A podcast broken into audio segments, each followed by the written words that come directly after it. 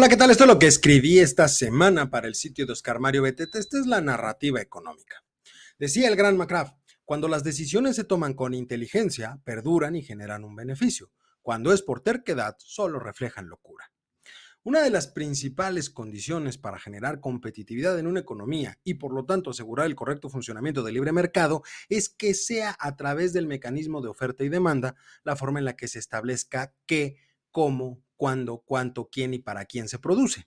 Es decir, que sea a través del acuerdo entre consumidores y productores que se fije la cantidad de bienes y servicios que estarán disponibles dentro de la economía. Una cuestión que incluye la posibilidad de generar un proceso de comercio internacional debido a que existirán ciertos bienes y servicios que no sean producidos dentro del país, creando de esta forma la necesidad de importarlos una situación que le requiere a las empresas mayores flujos de efectivo, los cuales en un gran porcentaje serán conseguidos a través del sistema financiero del país. Esta explicación, todo esto lo pongo sobre la mesa porque es importante analizar dadas las recientes declaraciones del titular del Ejecutivo Federal en México, después justamente de que se diera a conocer la cancelación del proceso de venta directa de Banamex. Declaraciones en las cuales dijo textualmente, nosotros, entiendas el gobierno, sí necesitamos un banco. Lo cual hace surgir una pregunta. ¿Realmente requiere el gobierno de un banco? Habrá quienes digan que sería un buen instrumento para el gobierno federal poseer una institución financiera. Sin embargo, las pruebas nos dicen todo lo contrario. De acuerdo con la legislación mexicana, existe lo que hoy se conoce como la banca de desarrollo que es un conjunto de instituciones financieras enfocadas a facilitar el acceso al ahorro y financiamiento tanto a personas físicas como morales, así como la prestación de asistencia técnica y capacitación en temas financieros. Nos referimos, o estas instituciones en general son el Banco del Bienestar, antes conocido como Bansefi o el Banco del Ahorro Nacional y Servicios Financieros. Tenemos también el Banco Nacional de Comercio Exterior, Bancomext, el Banco Nacional de Obras y Servicios Públicos, Banobras, que ha escuchado mucho por el tema del avión presidencial, el Banco Nacional del Ejército, Fuerza Aérea y Armada, Banjército, Nacional Financiera, NAFIN, Sociedad Hipotecaria Federal, SIF, y la hoy extinta Financiera Nacional de Desarrollo Agropecuario, Rural, Forestal y Pesquero, FND, conocida coloquialmente por el mundo como Financiera Rural. Todo esto significa que el gobierno no necesita un banco, como lo dijo el titular del Ejecutivo Federal, dado que ya tiene seis, de los cuales en realidad ninguno, por lo menos en la actual administración, ha logrado conseguir su objetivo primordial de facilitar el acceso al ahorro y financiamiento, salvo el caso del Banco del Bienestar, los demás se encuentran muy alejados de las necesidades de la población mexicana en términos financieros.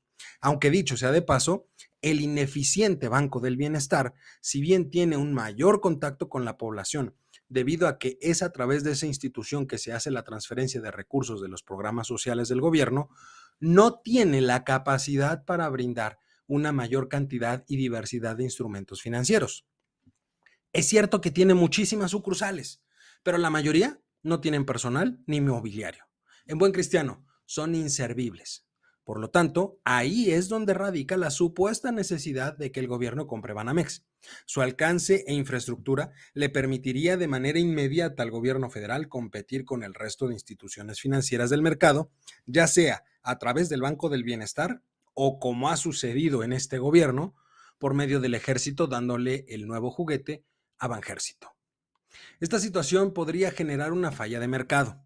El gobierno se convertiría entonces en un participante activo del mercado financiero, lo que va a crear en el corto y mediano plazo incentivos incorrectos en el proceso de asignación de recursos, dado que la definición específica de una empresa o institución pública implica que éstas tengan que gozar de, ciertos beneficios fiscales como presupuestales. Es decir, obtienen una ganancia por la desaparición de ciertas presiones. Por ejemplo, los empleados de Banamex pasarían a ser empleados del gobierno y por lo tanto este último sería el obligado a pagar los sueldos y salarios de dichas personas, liberando a la institución de ese compromiso financiero y permitiéndole enfocar esos recursos a otro tipo de actividades, lo que coloca a la institución en una ventaja sobre las demás. Tengamos muy clara la siguiente situación. El gobierno no necesita un banco más, ya tiene seis y no sirven para nada.